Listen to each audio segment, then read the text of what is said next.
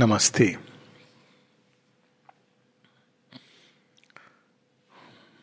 विषय है माता जी के काम में हारमोनी कैसे लाई जाए? इसको मैंने थोड़ा सा अपने हिसाब से मॉडिफाई कर दिया है।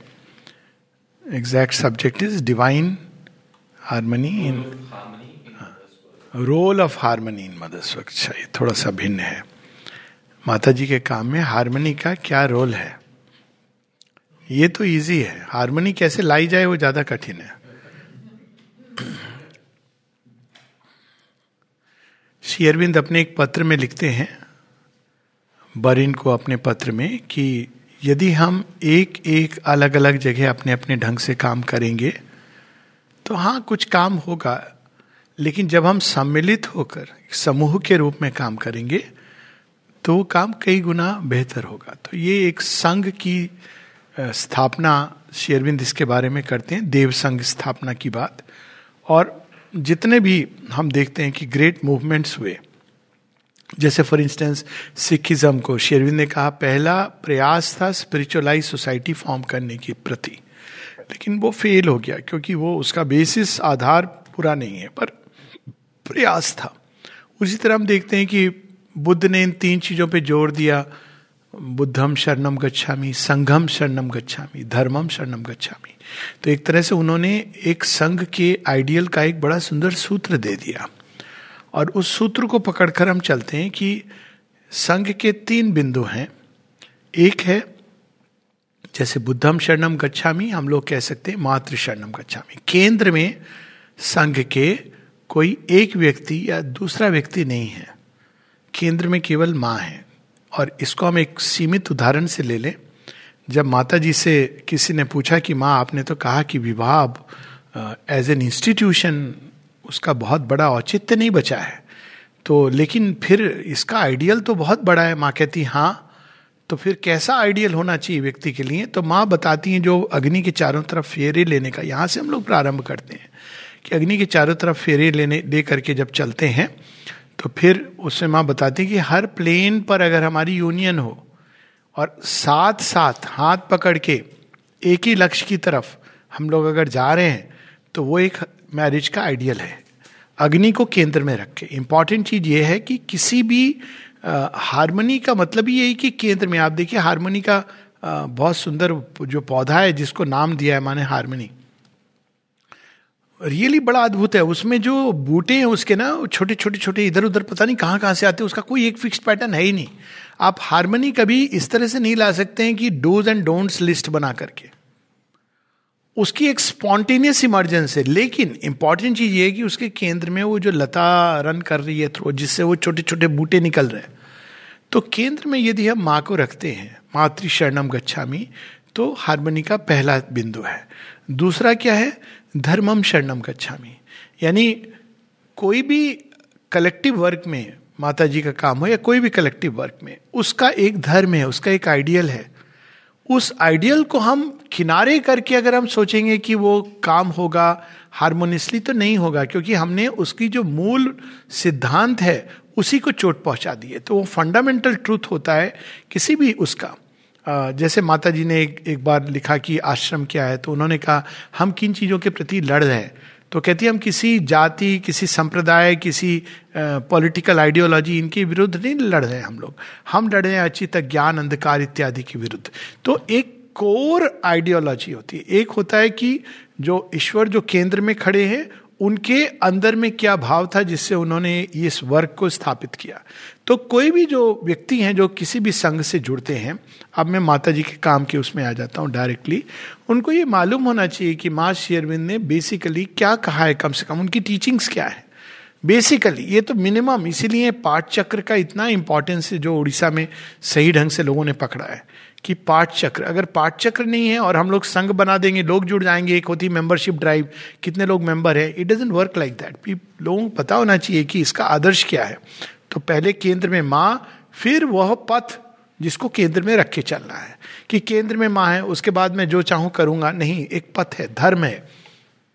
और दूसरा, क्योंकि धर्म का इस, यहाँ इस सेंस में अर्थ है कि द पाथ ऑफ़ इवोल्यूशन वो इनर मार्ग जिसके द्वारा हम ईश्वर की ओर पहुँचते हैं।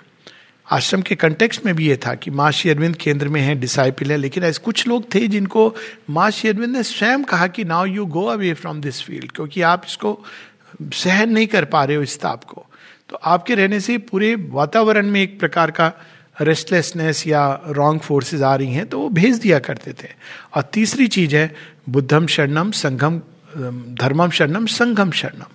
तो यहाँ पर यह आती है कि कोई भी ऑर्गेनाइजेशन होता है तो उसमें एक हायर होती है। ये जीवन का एक नियम है। वो हायर एब्सोल्यूट नहीं होती है। ये एक बहुत टची पॉइंट होता है किसी भी ऑर्गेनाइजेशन में, खासकर इस तरह के ऑर्गेनाइजेशन में जो स्पिरिचुअल है। अब बाहर, जैसे मैं मिलिट्री में था तो अंडरस्टूड है हायर आप कितना भी मन में रिवोल्ट कर रहे हो, पर बाहर आप यस सर बोल के उसको पालन करते हो। और जितने भी बाहर के ऑर्गेनाइजेशन है। लेकिन यहाँ पे चूँकि आपके अंदर ये परंपरा नहीं है, ये आवश्यक नहीं है तो फिर ये होता है कि फिर हायर को हम कैसे फॉलो करें? इसके सबसे बड़ा उदाहरण था औरविल जब औरविल शुरू हुआ था तो माता जी ने जो औरविल के चार्टर में लिखा है we obey nobody but the divine तो लोगों ने कहा, बहुत अच्छी बात है। तो अपनी मर्ज़ी से चलने लगे। तो लोगों ने कहा, ऐसे थोड़ी आप कर सकते कहते, नहीं, हम तो भाई अपने अंदर के डिवाइन से हम फॉलो कर रहे हैं, आपसे कोई नियम, कानून नहीं चाहिए मुझे। तो माँ से जब ये लोगों ने कहा, तब माँ ने बहुत हँसी। और फिर उन्होंने कहा कि ये मनुष्य की ये अभी अवस्था है कि मुझे ऐसे कानून बनाने पड़ जाए नियम। That is how share to make some rules define किया उन्होंने चार्टर को, कि what it means to serve the divine what it means to collaborate with the divine इसका अर्थ क्या है? क्योंकि लोगों ने कहा कि हम फ्री हैं। जैसे आश्रम के कंटेक्स्ट में भी फ्रीडम अब फ्रीडम का क्या रियल अर्थ है? वो फ्रीडम दी गई है, विकास के लिए दी गई है। फ्रीडम इसलिए दी गई है ताकि हम उस फ्रीडम का सदुपयोग करें, क्योंकि नहीं तो बाहर के जीवन में हमें बाहर से फ्रीडम नहीं होती है अपने अंदर के जीवन को समृद्ध करने की। क्योंकि हम किसी ना किसी रूप में बंधे होते हैं। परिवार से बंधे हैं, बाहर के काम से बंधे हैं नौकरी चाकरी से बंधे हैं। लेकिन यहाँ पर ये ये बंधन हटा दिए माने। उन्होंने कहा, तुम्हें फ्रीडम है। अब वो फ्रीडम किस लिए? इसलिए नहीं कि हम मनमानी करें। कि हमने, अरे, अब हमको फ्रीडम है, हम जो चाहें करेंगे।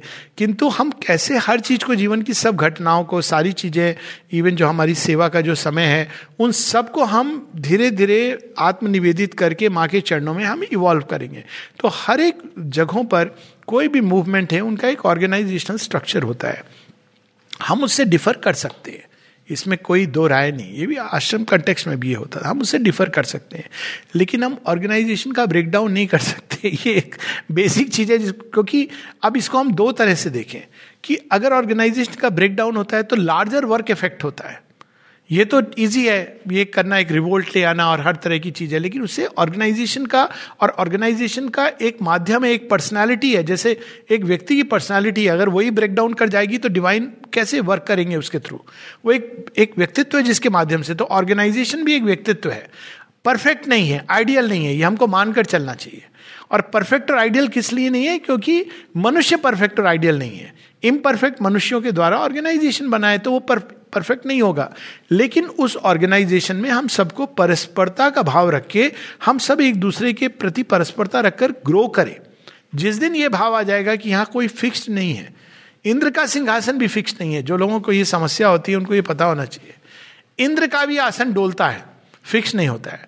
और किसी भी ऑर्गेनाइजेशन में अंतर में एक मतभेद भी होते हैं द्वंद्व होते हैं लेकिन अगर हम केंद्र में रखें कि ऑर्गेनाइजेशन का प्रयोजन किसी एक व्यक्ति के अहंकार की तुष्टि नहीं है। हारमोनी के मार्ग में जो सबसे बड़ी बाधा होती है वो होता है अहंकार। मैं ऊपर बैठूँगा मैं सिंहासन पर बैठूँगा या आ, दूसरा बैठेगा। लोग ये समझ नहीं पाते हैं कि अगर भगवान किसी को प्रेम करते ना तो अपना सेवक झाड़ू दे देते हैं हाथ में। जब किसी को थोड़ा उनको सबक सिखाना होता है तो सिंहासन पर बैठा देते हैं। More often it's a curse क्योंकि आप अगर वहाँ बैठ गए तो आपको निर्णय लेने जिनका इंपैक्ट होने वाला है कई लोगों पर। और आपकी inner life can go for a toss क्योंकि आप अब जब कोई भी निर्णय लेंगे तो इतना सक्षम इतना रिजु अगर आप कर सको तो बहुत अच्छी बात है। किंतु अधिकांश ऐसे उस पर बैठाने के बाद कई बार ये देखा गया है कि अहंकार और विस्तृत होकर आ जा, आता जाता है। तो उनके अपने चैलेंजेस होते हैं। तो किस प्रकार से हम किसी ऑर्गेनाइजेशन स्ट्रक्चर को लें श्री अरविंद माता जी के काम में हम इस तरह से लें कि यहाँ कोई सुपीरियर और इंफीरियर नहीं है। यहाँ कोई बॉस नहीं है कोई सेवक नहीं है। एक नॉर्मल ऑर्गेनाइजेशन में क्या होता है? कि एक व्यक्ति बॉस होता है, बॉस की लोग बातें मानते सही और गलत हो, बाकी लोगों को उसको ओबे करना है। यहाँ ओबे हमको डिवाइन को करना है।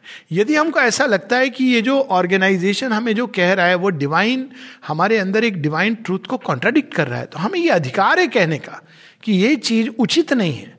ये चीज़ इस संदर्भ में उचित नहीं है कि जिस प्रयोजन के लिए ऑर्गेनाइजेशन बना है, ये उसके साथ मेल नहीं खाता है। अब यहाँ प्रयोजन से मेरा मतलब ये नहीं है कि हर चीज़ में हम एक आइडियल आइडियल थॉट ले आए। जैसे फॉर इंस्टेंस वैक्सीनेशन की बात मैं आपसे करना हूँ। इसका भी प्रश्न कई लोगों ने किया। व्यक्तिगत रूप, व्यक्तिगत मेरा मानना है कि हमें वैक्सीनेशन लेना वास्तव में जो माँ शेरविंद की कोर टीचिंग से उससे मेल नहीं खाता। ये मेरा व्यक्तिगत मानना है। लेकिन ऑर्गेनाइजेशन ने लोगों को वैक्सीन दी। वैक्स बाध्य नहीं किया किसी को। लेकिन वो जैसे गवर्नमेंट का प्रेशर था, उस प्रकार से उन्होंने उसको ट्रांसमिट कर दिया। अब क्या इसको लेकर के क्रूसेड पे चले जाना चाहिए कि भाई, जिन जिन लोगों ने वैक्सीनेशन नहीं लिया है, नहीं विश्वास करते, वो इस तरफ़ खड़े हो जाओ। और जो लेने में विश्वास करते, उधर खड़े हो जाओ और हम आपस में युद्ध लड़े। नहीं, क्योंकि इससे हम क्या करेंगे, एक लार्जर वर्ग को क्षति पहुंचाएँगे। ये एक हमारी व्यक्तिगत भाव है और ये सत्य है। एट द सेम टाइम दूसरे लोगों का अपना सत्य है। उनका ये मानना है कि हम भी नहीं मानते हैं कि वैक्सीनेशन में कि उदाहरण दे रहा हूँ। लेकिन अगर हम गवर्नमेंट की ये बात को नहीं फॉलो करेंगे, व्यक्तिगत रूप में से तो हम कर सकते हैं, तरीका निकाल सकते हैं, पर सामूहिक रूप में अगर हम फॉलो नहीं करेंगे तो उसके कारण आश्रम के काम पे आ सकती है। मैं दोनों पक्ष बता रहा हूँ तो कभी भी हारमोनी के लिए ये आवश्यक है कि केवल हम अपने पक्ष को देख करके, अपने ईगो के माध्यम से एक रिजिड स्टैंड, रिजिडिटी और हार्मोनी एक साथ नहीं जाते। प्लास्टिसिटी होनी चाहिए और रिजुता का, प्लास्टिसिटी का सबसे सिंपल तरीका है ऑफकोर्स हम लोग एम्पैथी कहते हैं कि दूसरे व्यक्ति जब कोई ऐसी राय देता है या ओपिनियन देता है, जो हमारी राय से भिन्न है या कभी कभी बिल्कुल अपोजिट है। तो हमको ये समझने की चेष्टा करना चाहिए कि उस राय के पीछे उसका मंतव्य क्या है। माता जी कहती है it's a very interesting exercise इससे हमारे मन का मिनिमम गेन जो होता है कि हमारा माइंड एक प्लास्टिक स्टेट में प्लास्टिसिटी आती है। नहीं तो हम लोग जब रिजिडली कोई जीवन को अप्रोच करते हैं। जीवन में रिजिडिटी नहीं है। और जब हम रिजिडली अप्रोच करते हैं तो इवन डिवाइन टीचिंग को एक फिक्स डॉगमा नैरो रिलीजन बना देते हैं। तो हमारे अंदर ये प्लास्टिसिटी रिजुता होनी चाहिए कि जब कोई कॉन्ट्ररी व्यू है तो हम उस व्यू को भी समझने की चेष्टा करें। अभी अगेन हम वैक्सीनेशन की उसको ले लेते हैं, क्योंकि एक रीसेंट चीज़ है। अब आपने कह दिया कि नहीं शेयरविंद वैक्सीनेशन के पक्ष में नहीं थे। बिल्कुल सही बात है। मैं स्वयं नहीं ले रहा हूँ वैक्सीनेशन सर्टिफिकेट अलग बात है, आजकल बन जाता है, वो एक दूसरी बात है। डोंट आस्क मी कैसे बनता है, लेकिन बन जाता है। अब कोई व्यक्ति एक रिजिड स्टैंड ले नहीं हम सर्टिफिकेट नहीं बनवाएँगे, हम तो लड़ेंगे, हम केस करेंगे, ये तो मूर्खता वाली बात है। उससे अच्छा आप ले लीजिए वैक्सीनेशन एक दूसरी चीज़ भी है, आपको डर लग रहा है, सब तरफ़ आपको कोरोना वायरस के विश्व दर्शन हो रहे हैं, भगवान के दर्शन होने की वजह लेकिन आपने वो एक चीज़ पकड़ ली, हम वैक्सीनेशन नहीं लेंगे। लेकिन आप डरे हुए इतना हो कि तीन लेयर मास्क लगा के घूम रहे हो। तो भैया उससे अच्छा ही इतना डर जो है, ये तो और भी भयानक चीज़ है। तो किसी भी चीज़ को हमको एक रिजिट मेंटल मापदंड पे जब हम किसी चीज़ को फिक्स कर देते हैं कि दस एंड नो अदर वे तो हम वास्तव में सत्य को क्षति पहुंचाते हैं। माता जी से कई बार ऐसा लोगों ने दो उदाहरण लूँगा। एक तो किसी ने माता जी से पूछा, माँ, आपने कल तो ये ओपिनियन दी थी, राय थी आपकी, आज आपने बिल्कुल अलग राय कर दी। ये कैसे? तो माँ कहती, सच तो ये कि मेरी राय नहीं होती। हाँ? यू डोंट हैव ओपिनियंस फिर तो माँ कहती है कि, मैं उस समय के सत्य को देखती हूँ और उसके अनुसार कहती हूँ। अभी कोई आया जो बड़े एक रिजिड भाव में आया तो भगवान उसको एक तरह से रिस्पॉन्ड करते हैं। कल वो आके शरणागति हो गया तो क्षमा कर देते अब इसका जो दूसरी जो उदाहरण है, वो ये है, जो अमल किरण नोट करते कि एक बार डॉक्यूमेंटेड भी है। सावित्री के विषय में कुछ, वो गए माता जी के पास, माँ शेयरविंद ने ऐसे लिखा है वैसे लिखा है इसमें कहीं कहीं त्रुटियाँ आ गई हैं। अब जैसे उन्होंने कहा, शेयरविंद ने लिखा, उसमें त्रुटियाँ आ गई है। माँ ने कहा, तुम कौन होते हो ये बताने वाले कि शेयरविंद के त्रुटि आ गई? नहीं नहीं माँ, वो कुछ चीज़ें जो रिवाइज नहीं हुई हैं, इनकम्प्लीट। तुम कैसे जानते हो कि शेयरविंद ने उसको इनकम्प्लीट नहीं छोड़ने के आशय था? अब वो घबरा जाते हैं, ये तो सच है। कौन जाने कि भगवान ने उसको इनकम्प्लीट छोड़ने का आशय नहीं था उनका? हो सकता है, वो यही चाहते थे। तो इस उत्तर नहीं चले गए। तो यहाँ तक माने इस संदर्भ में एक बार मैं नाम नहीं लूँगा। माँ ने यहाँ तक कह दिया, एक वार्तालाप में, ये सब रिटर्न है, ये कोई मैं सुनी सुनाई बात, कि इस आश्रम में दो मोरोन थे, जो शेयरविंद की लेखनी को करेक्ट करना चाहते थे। मुरोन आप जानते ना, महामूर्ख। अब वही लेकिन अब दूसरा कंटेक्स देखिए। कुछ समय बाद इन्होंने सोचा, कहा, मैं कैसे करूँ? मुझे तो अब वो तो उनका लिटररी माइंड है, उनको कहीं पर दिख रहा है कि यहाँ पे कॉमा अब उनको ये भी पता है कि भाई शेरविन तो करेक्ट बता रहे हैं। लिखने के समय आफ्टर ऑल जो ट्रांसमिटेड है तो इसको कहते हैं ट्रांसमिशन एरर्स श्री अरविंद ने कहा, अब उन्होंने कॉमा बताया या कभी वर्ड का एक लिखने में वो त्रुटि हो गई। अब मैं माँ को कैसे बताऊँ? तो उन्होंने पूरा अपने को अंदर में पूरा चेंज करके, माँ करुणामयी जाके उन्होंने कहा, माँ, हमको सेंटनरी एडिशन निकालना है। तो ये ये समस्याएँ हैं। आप कहिए क्या करूँ? तो कहती है माँ हाँ ठीक है, तुम्हें जहाँ लगता है उचित प्रेरणा के अनुसार वहाँ तुम करेक्शन कर सकते हो। तो उन्होंने कहा, ये क्या? आपने कुछ दिन पहले तो हमें मरोन की उपाधि दे दी। आज आपने हमको ये आदेश दे दिया। तो ये जो लोग फिक्स्ड रिजिड स्टैंड लेते हैं जीवन में, वो नहीं होना चाहिए। जीवन इवॉल्व करता है। कई बार हम लोगों के साथ भी ये कर देते हैं। एक व्यक्ति एक सेंटर में आया, मान लीजिए, मैं माँ के काम में। आप सुनेंगे कई बार दस साल पंद्रह साल बाद भी लोग वो पता है वो कैसा है? अब कैसा है? वो पंद्रह साल पहले जब आया था अरे पंद्रह साल में कुछ तो ग्रो किया होगा वो व्यक्ति। मतलब भगवान इतने निकम्मे हैं कि वो कुछ करने नहीं दे रहे ये भाव जो होता है मनुष्य के अंदर की भाई वो पंद्रह साल इसको कहते हैं हम freezing in a moment of time हम खुद भी फ्रोजन होते हैं। एक फ़िल्म आई थी ना फ्रोजन पर उसका आशय कुछ और था शायद। लेकिन एनी anyway, तो फ्रो फ्रीज कर देते हैं हम लोगों को एक मोमेंट ऑफ़ टाइम में कि ये तो व्यक्ति ऐसा था। ये व्यक्ति ऐसा है। लेकिन भगवान ऐसे हैं जो ऐसा व्यक्ति जो वैसा था, उसको कल अपना वो ऐसी कहानी है ना कि वो अपना यंत्र बना लेते हैं और कहाँ पर उठा देते हैं। ये ये भगवान की महानता है कि गोवर्धन पर्वत जो सब लोग खेल रहे हैं, चढ़ रहे हैं, अरे ये क्या है? और पूजा कर रहे इंद्र भगवान की, इंद्र भगवान वहाँ बड़े खुश हो रहे तो भगवान की देखिए तरीका क्या है? तो अचानक वो पर्वत जिसके ऊपर सब पाँव रखते थे, उसको ऐसा उठा दिया कि अब लोग उसकी परिक्रमा करते हैं, फेरी लेते और वह इंद्र जो उस समय देव, देवों के देव माने जा रहे हैं, वो नीचे आके नमन करते हैं और जब देखते हैं, श्री कृष्ण को कहते हैं कि नो नो आपके जो डिवोटीज हैं, उनको मैं टच नहीं कर सकता हूँ दे आर बियॉन्ड मी तो ये एक एक अंदर में रिजुता होनी चाहिए। और उसका जो तरीका माने बताया कि बी लाइक ए रिवर कोई भी दो मोमेंट ऑफ़ टाइम एक जैसे नहीं होते हैं।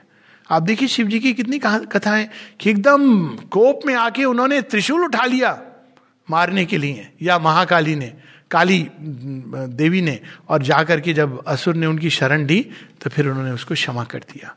तो ये हमको पता होना चाहिए कि ये जीवन इवॉल्व कर रहा है, इससे बहुत बड़ी एक। तो एक और तो हमको ये देखना चाहिए कि अगले व्यक्ति ने जो कह रहा है, उसके पीछे उसका मंतव्य क्या है। कई बार एक सही मंतव्य गलत ढंग से प्रस्तुत किया जाता है। आशय सही है, लेकिन वो तरीका गलत है। तो आपको तरीका सही सीखना चाहिए। काल सिखाएगा, समय सिखाएगा। लेकिन आपको यह भी देखना चाहिए दूसरे व्यक्ति को कि उसके पीछे आशय क्या था। और उस आशय में ऐसे लोग अब इसका मैं उदाहरण लेता हूँ।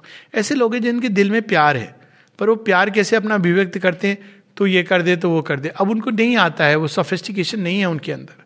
और कुछ लोग होते हैं जिनके हृदय में बड़े मतलब एक नंबर के स्वार्थी होते हैं, लेकिन वो प्रेजेंट कैसे करते हैं? अपने आप को मार्केटिंग से सीख लिया उन्होंने। नमस्कार, आप आइए, आपका स्वागत है। आपके लिए मैं मिठाई लाया हूँ। आप, अब हम लोग इस बाहर से अगर देख करके कैरिड अवे हो जाएँगे तो हम कभी हारमोनी के सूत्र को ही नहीं पकड़ सकेंगे। क्यों? हम केवल सरफेस पर्सनालिटी से मूल्यांकन कर रहे हैं जीवन का, लोगों का। आशय देखना चाहिए। विष भरा सांप आपके सामने आकर अगर नाच भी रहा है तो आप ये भूल मत करना कि वो नाच रहा है, मुझे देख के बड़ा अम्यूज हो रहा है। वो बीन हट गई सपेरे की तो अगले क्षण उसका फंड लगेगा। और एक देवता अगर आके आपको मतलब उच्च देवता, आपको दंडे से भी पीट रहा है शिव जी त्रिशूल से भी आपको मार रहे हैं तो कहना कि हे नाथ, आपकी बड़ी कृपा है, क्योंकि वो आशय उनका अलग है, वो आपको उद्धार कर रहे हैं, कल्याण कर रहे हैं। तो हम लोगों को बाहर की चीज़ों में हम उलझ जाते हैं, एक्शन को देखते हैं, लेकिन एक्शन के पीछे जो फोर्सेस काम कर रही हैं, जो आइडिया है, उसको नहीं पकड़ते हैं। इसलिए हम लड़ते रहते हैं, आधी से ज़्यादा, नाइन्टी परसेंट लड़ाइयाँ केवल इसलिए होती क्योंकि बाहर से किसी ने क्या कह दिया, कैसे कह दिया, क्यों कह दिया। अब लेकिन उसके पीछे शेयरविंद एक ऐसे द गीता में बड़े सुंदर ढंग से बताते हैं, action and event have no importance in themselves but for the idea they represent and the force that is there to serve the idea कोई व्यक्ति कुछ कर रहा था, किस लिए कर रहा था? हम लोग ये जानना नहीं चाहते हैं, केवल बाहर का कर्म देखते हैं। कौन सी फोर्स उसको मूव कर रही थी? इगोइस्टिक सेल्फिश या एक अनसेल्फिश मूवमेंट डिवाइन उसको देखते हैं। हम लोग केवल बाहर से और अधिक से अधिक हमको जो उससे अनुमान लगाते हैं कि ये कारण। अनुमान हम क्या लगाते हैं? जैसी हमारी आ, सोच की सीमा हम सारे संसार पे आ, लाद देते हैं। जैसे भूरी शवा भूरी शवा गीता महाभारत के समय में वो श्री कृष्ण को अनाप शनाप बकता है। क्यों? क्योंकि भूरी शवा की ये लिमिटेशन है। अच्छा आदमी था सात्विक राजा था। लेकिन उसके उसका जो फादर था, उसकी डेथ हो गई थी श्री कृष्ण ने, क्योंकि वो एक असुर टाइप का व्यक्ति था। तो अब भूरी शवा के दिमाग में बस ये बैठा हुआ है श्री कृष्ण ने मेरे पिता को मारा है तो he is a bad person अब वो हर हर श्री कृष्ण के एक्शन को उस एक लेंस से देख रहा है। लेकिन वास्तव में श्री कृष्ण ने उनका उद्धार किया। ये वो नहीं देख पा रहा है। तो हम लोगों को चीज़ों के पीछे जानने की एक चेष्टा करनी चाहिए। हारमोनी तब आती है, जब हम चीज़ों के पीछे छिपे आश या मंतव्य को देखें। एक बड़ी सुंदर सी छोटी सी सेइंग है माता जी की, और बड़ी प्रैक्टिकल है। कई बार लोग आपस में झगड़ा करते हैं, बाहर बिटरनेस होती है, ना जाने क्या क्या करते हैं। करेला बहुत पसंद है, शायद इसलिए लोग बिटरनेस में बहुत। अब हमारे जैसे व्यक्ति जिसको मिठाई पसंद है, हमको नहीं पसंद है ये बाहर की बिटरनेस वगैरह, लेकिन लोगों को बड़ा मज़ा आता है। बिटर होके पता नहीं क्या स्वाद आता है, मन के अंदर लिवर के अंदर गॉल ब्लैडर के अंदर पेप्टिक अल्सर ये सब। तो माता जी कितने सुंदर इसका इलाज बताती माँ कहती हैं bitterness is an illusion bitterness is an illusion behind there is always the sunshine of love प्रेम ही होता है अंदर का सत्य बाहर में कैसे जैसे एक दूसरा एग्ज़ाम्पल देती हैं कि जैसे मक्खन कड़ा हो जाए फ्रिज के अंदर जम जाए तो आप उसको काटने की भी चेष्टा करिए तो चाकू टूट सकता है मतलब केयरफुली करिए लेकिन वही मक्खन को क्या किया जाता है जब सूर्य के नीचे रख दो तो पिघल जाता है तो उसी प्रकार से हमारे जीवन में जब भी कोई ऐसी कठिनाइयाँ आती हैं, मान लीजिए दो व्यक्तियों के बीच में झगड़ा हो रहा है, नासमझी हो रही है मिसअंडरस्टैंडिंग तो इसको expose it to the sun of divine laughter divine light कि माँ मुझे नहीं समझ आ रहा है। वो व्यक्ति मेरे साथ दुर्व्यवहार कर रहा है माँ। मैं क्या करूँ? तो आप रख दीजिए। आप देखें कि 90 परसेंट ऑफ़ द टाइम वो पिघल जाएगी चीज़ें। और रेफर करेंगे तो परिवर्तन भी आएगा। हमारे अंदर ये फेथ की कमी होती है। माँ से किसी ने कहा, हम लोग कभी किसी व्यक्ति पर फेथ रखते हैं, लेकिन वो फेथ बाद में वो हमारे विरुद्ध टर्न हो जाता है। तो माता जी कहती है, तुम्हारा फेथ अपूर्ण था। तुमने अंत तक ये फेथ नहीं रखा। तुम्हारे फेथ की कमी थी। वो व्यक्ति की निगर, तुम ये फेथ रखते कि वो चेंज होगा तो चेंज होता ये माता जी का अद्भुत उन्होंने इसी प्रकार से हम सबको लेके जा रही हैं। तो लोगों के अंदर ये मानना कि सब अपनी अपनी जर्नी पर हैं, सब अपनी कठिनाइयों से जूझ रहे हैं। एक हारमोनी की समस्या ये भी होती है कि वो कहते हैं ना कि मनुष्य की आँखें बाहर हैं, दूसरों के डिफेक्ट बड़े आराम से दिखाई दे जाते हैं और अपने नहीं दिखते। तो हमारे डिफेक्ट दूसरे लोग दिखाते हैं। तो जब दूसरे लोग दिखाते हैं, हम कहते हैं, नहीं हम तो बहुत अच्छे व्यक्ति हैं, साधु बच्चे हैं। संसार के सबसे अच्छे व्यक्ति हमें ये ये विकास की सबसे प्रिमिटिव स्टेज है। जब हम अच्छे होते हैं, बाकी सब खराब होते हैं। नेक्स्ट स्टेज आती है जब हम कहते हैं हाँ हमाम में हम सब स्नान कर रहे हैं। तीसरी स्टेज जब आती है, जब हम देखते हैं कि कोई भी ऐसा किसी का सिन नहीं है जो हमारे अंदर ना हो। श्री अरविंद की एफोरिज्म है। बुरा जो देखन में चला, मुझसे बुरा ना कोई। कबीरदास जी लिखते हैं। लेकिन उसके आगे एक स्टेज आती है, इसको हम क्रॉस करते हैं और तब क्या देखते हैं? लाली मेरे लाल की जित देखूँ तित लाल, लाली देखन मैं गई, मैं भी हो गई लाल। जब हम भगवान की चेतना में इतना भर जाते हैं कि हमको उस बाहर के द्वंद, बाहर, ये नहीं कि हम उसको नजरअंदाज करते हैं, लेकिन उसके पीछे जो दिव्यता है, जो स्ट्रगल कर रही इमर्ज करने को, वो भी हम देखते हैं। और तब हम क्या करते हैं? परस्परता का सच्चा रूप सामने आता है जब हम एक दूसरे को हेल्प करते हैं उसके इमरजेंस में। ये परस्परता का असली रूप है। तो ये सारे जब हम भाव लेके, ये कॉम्प्लेक्स प्रोसेस है माइंड के लेवल पर अपने मन को विशाल बनाना रिचू बनाना, हमेशा अपने व्यू को चेंज करने के लिए तैयार रहना, किसी सेल्फिश मोटिव से नहीं, किंतु एक हायर प्रकाश में चीज़ों को देखना, प्रयास करना कि कोई बाहरी गति, कर्म के पीछे, अंदर में मंतव्य क्या है, कोई क्यों ये कर रहा है? तो इस प्रकार से हम धीरे धीरे जब ये प्रयास करते हैं तो दूसरे का, अंदर का सत्य। स्टेप बैक कोई भी चीज़ को रश में, कई बार डिसहारमोनी क्यों हो जाती है? हम लोग क्रोध में, आवेश में कुछ कह जाते हैं। अब बाहर से जो तीर देते हैं, वो तो निकाल निकाल के आप सोफ्रामाइसिन टेटनस इंजेक्शन दे के घाव भर दोगे। जो शब्दों के तीर होते हैं, वो निकाले नहीं जाते। उसके बाद आप कितने भी, या तो एक शब्द ऐसा बोला है तो दस, बीस, पचास, आप अच्छे अच्छे बोलोगे तो शायद थोड़ा घाव भर जाएगा। लेकिन वो तीर ऐसे होते हैं जो चुप जाते हैं उनको निकालना मुश्किल होता है। फिर कुछ अनलेस भीष्म की तरह कुछ लोग तीर लेते रहते हैं अंत भी, भीष्म की विचित्र अवस्था है। उनको ये कैंप वाले भी बोल रहे हैं और वो कैंप वाले भी बोल रहे हैं कि ये कैसा व्यक्ति है? इतना बलशाली इतना ताकतवर अधर्म का साथ दे रहा है। इस कैंप वाले उनको ये सारी और दूसरे कैंप वाले जो भीष्म जिनके लिए लड़ रहे वो कहते हैं इनका मन तो पांडवों के साथ है। ये केवल दिखाने नाम मात्र को हमारी ओर से वो सरसैया है उनकी जो बाण को आघात सह के जिस पर पड़े हुए तो और सबसे बड़ी चीज़ ये है कि कई बार ऐसा होता है कि लोग ऐसी बातें बोलते हैं जो हमें अच्छी नहीं लगती अनप्रेजेंट तो माने इसका बड़ा सिंपल तरीका बताया कहा, कि उसको इम्पर्सनली देखो। ज्ञान सदैव इम्पर्सनल होता है एक्शन में पर्सनल चीज़ आती है। हम क्या डिसीज़न ले वहाँ आपको चूज़ करना है। लेकिन ज्ञान में विशालता होनी इम्पर्सनली कि हो सकता है ये मेरे विरुद्ध बोल रहा है लेकिन क्या सत्य है? तो आप देखोगे कि कई बार सत्य है। कभी कभी एक बच्चा भी वह कह देता है जो सच होता है जो हम आ, नहीं समझ पाते। अभी हाल की बात है। एक बच्चे के साथ कुछ डिस्कशन हो रहा था।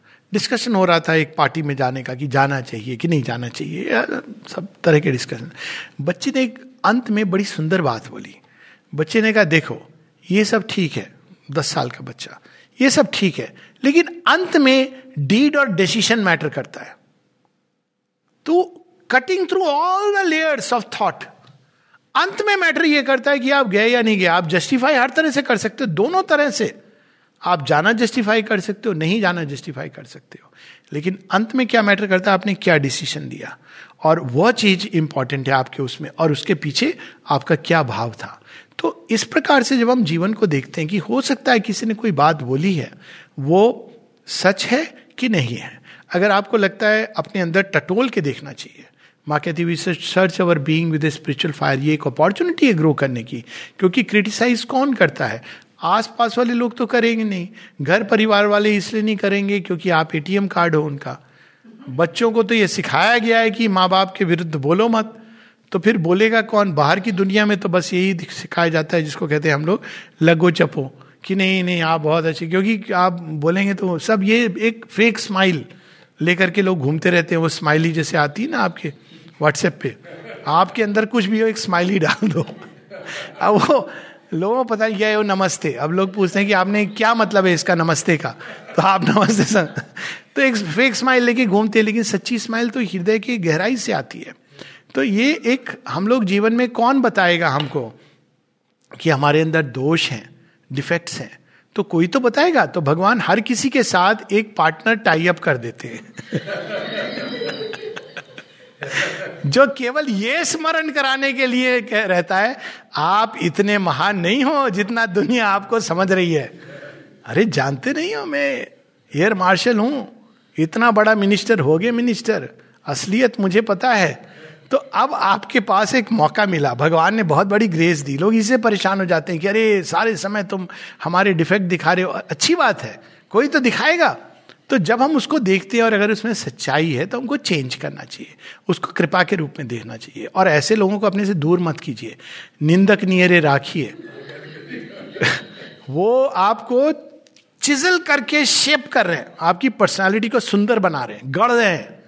वो भगवान का वो, क्या कहते हैं, जब गढ़ते ना, एक तो हथौड़ा होता है और दूसरा वो जब तराशते हैं, वो तराशने का काम करने के लिए भगवान ने रखे हुए कुछ लोग। देखो, इसको तराशना। तो जब कोई निंदा करता है तो परेशान होने की क्या बात है? अगर सच है तो चेंज हो जाओ।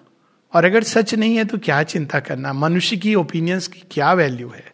अज्ञान में ओपिनियंस लोग हैं जो पेंटिंग एग्जीबिशन में जाएँगे। आप देखेंगे बड़े कोई कोई मिनिस्टर जाते हैं ना एग्जीबिशन होता है पेंटिंग का। कुछ नहीं आता उनको पेंटिंग का एबीसीडी नहीं। लेकिन अब मिनिस्टर हैं, पहुँच गए तो उनको कुछ कहना है, वाह, बहुत अच्छी, क्या बात है। ये अब नाम भी उसको, उनको कोई लोगों ने प्रॉम्प्ट किया होता है कि एक दो नाम उन्होंने सुने हुए। ये नंदलाल बोस जी की जैसी है। उनका कुछ पता नहीं है डिफरेंट स्टाइल्स ऑफ़ पेंटिंग लेकिन उनको बोलना है, क्योंकि अगर नहीं बोलेंगे तो फजीयत होगी तो वो इस प्रकार से लोग। तो ह्यूमन ओपिनियंस को बहुत सीरियसली नहीं देना चाहिए। एक माता जी का बड़ा सुंदर एक अंत में जो ये बात है, कहती ह्यूमन बींग्स की समस्या क्या है? माँ कहती है ह्यूमन बींग्स की समस्या ये, वो अपने आप को बहुत सीरियसली लेते हैं. The problem with human beings is they take them very seriously कि सारी सृष्टि हम चला रहे हैं। हम हम, हमसे ये हो रहा है, हमसे ये नहीं हो रहा है। भगवान अंत में यही सिखाते तो थोड़ा चुप होगा। तेरे मैं के पीछे माँ है।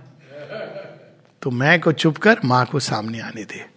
और यही सारी जब हम ये करने लगते हैं कि बाहर की चीज़ें, बाहर की पर्सनैलिटी स्टेप बैक करने की जगह उसमें उलझे हुए, जो मन में आया, बोल दिया, इससे कितनी खेस होती है। माँ एक जगह कहती हैं गॉसिप क्रिटिसिज्म इससे संसार की जो क्षति हुई है। और गॉसिप क्या हमको लगता है कोई सुन नहीं रहा है? दो लोग हैं ए और बी सी के बारे में बातें कर रहे हैं। सी बड़ा खराब आदमी है। उसको पता नहीं है कि वो, जो बी है, वो सुन रहा है और हाँ मिला रहा है। बाद में वो बी जा रहा है सी के पास। और वो क्या कहता है? कहता है ए जो है ना, तुम्हारे बारे में ऐसा कह रहे थे। अभी उसने, वो क्यों ऐसा कर रहा है? इसके पीछे मानसिकता देखिए, सिख मानसिकता है। एक और तो वो ये कर, उसको सी को कुछ कहना था, लेकिन खुद उसके अंदर साहस नहीं है। तो ए के ऊपर मर करके ए आपके बारे में ऐसा कह रहा है। और दूसरा वो क्या कर रहा है? भड़का रहा है, क्योंकि वो उसकी ए से भी शत्रुता है तो दोनों को आपस में। तो never listen to such things. माँ कहती है, किसी के बारे में गॉसिप करना गलत है, किसी की गॉसिप को सुनना गलत है। ठीक है, दो मित्र हैं, बड़े क्लोज हैं, उनके आपस में उन्होंने एक वार्तालाप एक्सचेंज किया, वो अलग बात है फला फला की लेकिन गॉसिप क्या होती है? आप रैंडमली की अरे सुन पता है उनके बारे में लेटेस्ट न्यूज़ ये जो है गॉसिप ये बड़ी भयंकर चीज़ है। इससे माता जी के काम में जितनी क्षति होती है, सच में विश्व के अंदर क्षति होती है। कल है, क्लेश, इसके कारण। पुराने समय में ये तो अब हम लोग देखते हैं, सास, बहु सीरियल प्रारंभ कहाँ से हुआ था? टीवी था भी नहीं। मुझे तो याद है मैं छोटा सात साल या पाँच साल का बच्चा था। और एक हमारे पास में ताई जी थी वो आके अब मेरी मम्मी वो, वो पूरी पुराने समय में मंदिरों में ये होता था गॉसिप उसकी बहू को देखा है इसकी बेटी इसके साथ ये सब सारी चलता था। तो वो आके अपनी बहू की ना बहुत बुराई करती थी। तो अब मेरी मम्मी को पसंद नहीं था लेकिन वो सुनती थी आस पड़ोस है तो एक दिन मैंने कह दिया कि ये ताई आप क्या इस तरह की बेकार की चर्चा करते हो आकर के? तो अब प्रॉब्लम हो गई कि उन्होंने सुन लिया बच्चे की बात। क्या कह रहा है? तो मेरी मम्मी मुझे शील्ड कर रही है। नहीं नहीं, कुछ नहीं, बच्चा है, कहता रहता है। तो मैंने कहा, नहीं, मैं बच्चा नहीं हूँ। मैं सही कह रहा हूँ। ये जब भी आती हैं, अपनी भाभी की ये गलत बातें बताती हैं, ये उचित नहीं है। तो अब देखिए क्या है। अब उस समय I didn't understand why I reacted so much लेकिन सच में किसी के बारे में निंदा सुन के क्या होगा? जब हम किसी की निंदा करते हैं तो हम उसको स्ट्रेंथन कर रहे हैं। It is called negative role playing psychology में इसको कि किसी बच्चे को अगर आप बोलते रहो, तुम बेकार हो, तुम खराब हो तो वो फिर वो बन जाता है। और तब पेरेंट कहते हैं, देखा मैं तो बचपन से जानता था। उनको पता नहीं है कि उन्होंने बार बार ऐसा कह के बच्चे की मानसिकता को विकृत किया है। वहीं दूसरे प्रकार के लोग हैं, जो कितना भी वो हो रहा हो, अंत तक कहते हैं, नहीं you are good you have the potential पानी के ऊपर भी इसका असर पड़ता है। लोगों ने रिसर्च किया तो मनुष्य के ऊपर क्यों नहीं? तो आपसी व्यवहार, इसमें हम लोग एक दूसरे को, और उसका सिंपल सा उदाहरण है, हम लोग एक दूसरे से मिलते हैं। ऐसे लोग हैं जो दूर से देख करके, अरे वो आ रहा है, आपने मुँह छुपा के कर ये तरीका नहीं है।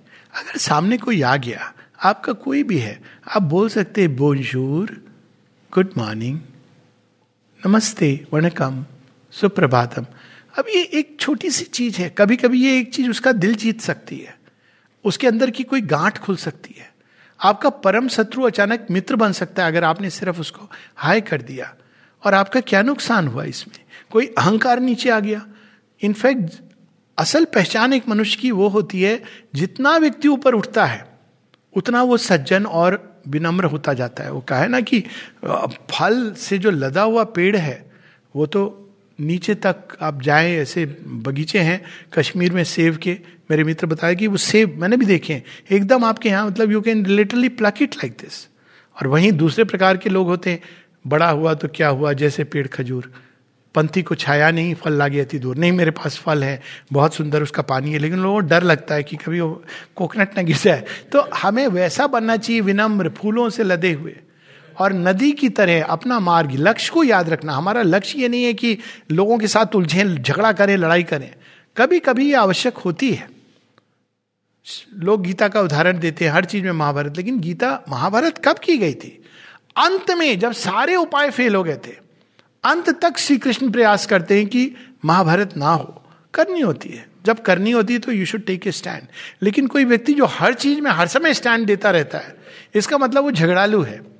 एक झगड़ालू और योद्धा में यही अंतर होता है। झगड़ालू व्यक्ति हर चीज़ के पीछे कुछ ना कुछ उसको अवसर मिल जाएगा लड़ाई करने का। और दूसरे लो, लोग होते हैं जो जितना सक्षम होता है योद्धा पावरफुल होता है वो उतना ही विनम्र और शांत होता है स्ट्रांग होता है। जो वीक होते हैं वो बड़े वायलेंट होते हैं। फट से गुस्सा आ जाएगा फट से झगड़ा कर तो अगर ये स्वभाव है चरित्र में बहुत जल्दी गुस्सा आना वायलेंट हो जाना एग्रेसिव तो मतलब प्राण तत्व तो बहुत कमज़ोर है। उसको इलाज कराने की ज़रूरत है।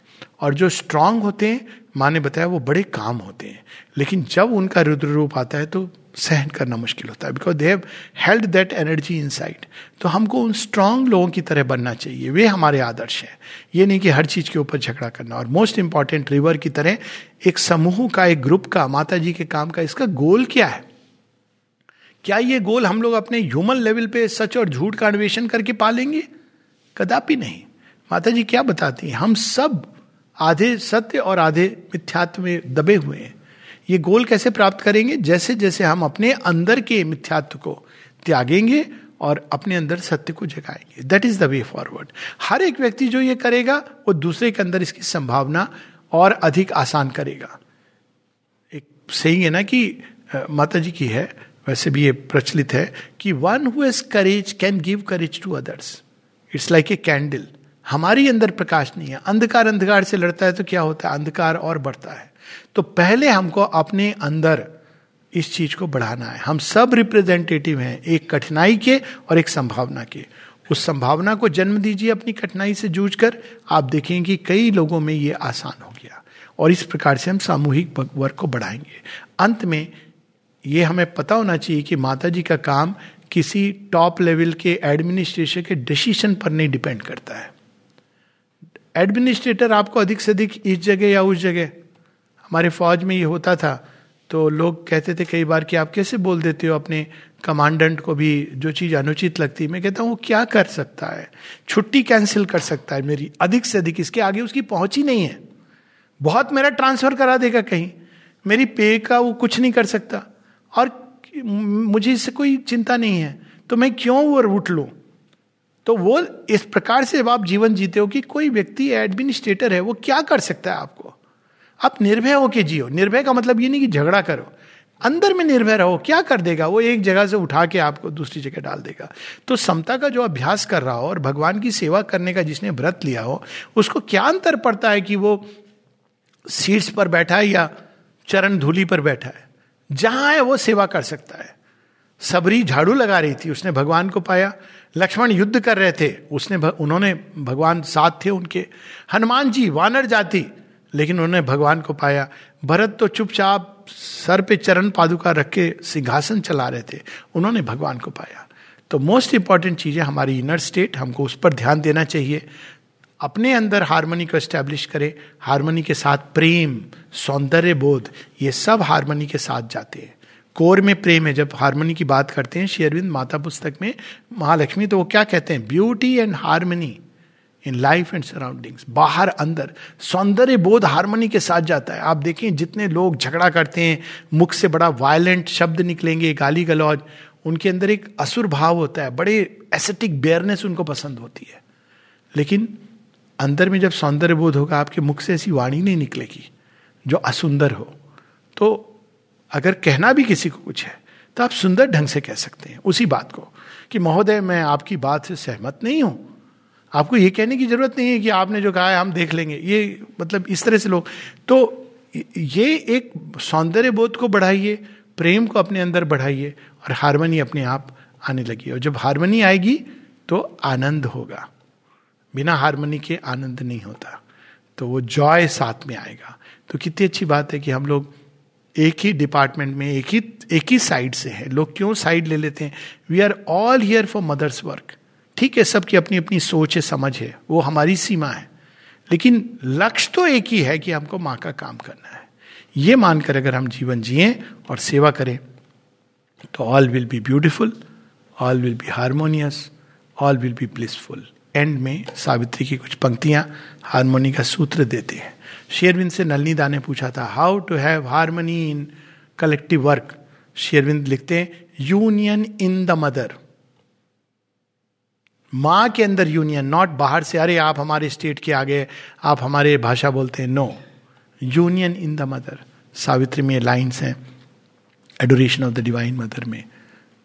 वो all nature dumbly calls to her alone to heal with her feet the aching throb of life and break break the seals on the dim soul of man and kindle a fire in the closed heart of things, all here shall be one day. Her sweetness is home. All contraries prepare her harmony. सब एक जैसा सोचे इससे harmony नहीं आती वो harmony नहीं है वो यूनिफॉर्मिटी है all contraries prepare her harmony towards her a knowledge climbs our passion gropes in her miraculous rapture we shall dwell her clasp shall turn to ecstasy our pain और last में सूत्र आता है our self shall be one self with all through her नमस्ते।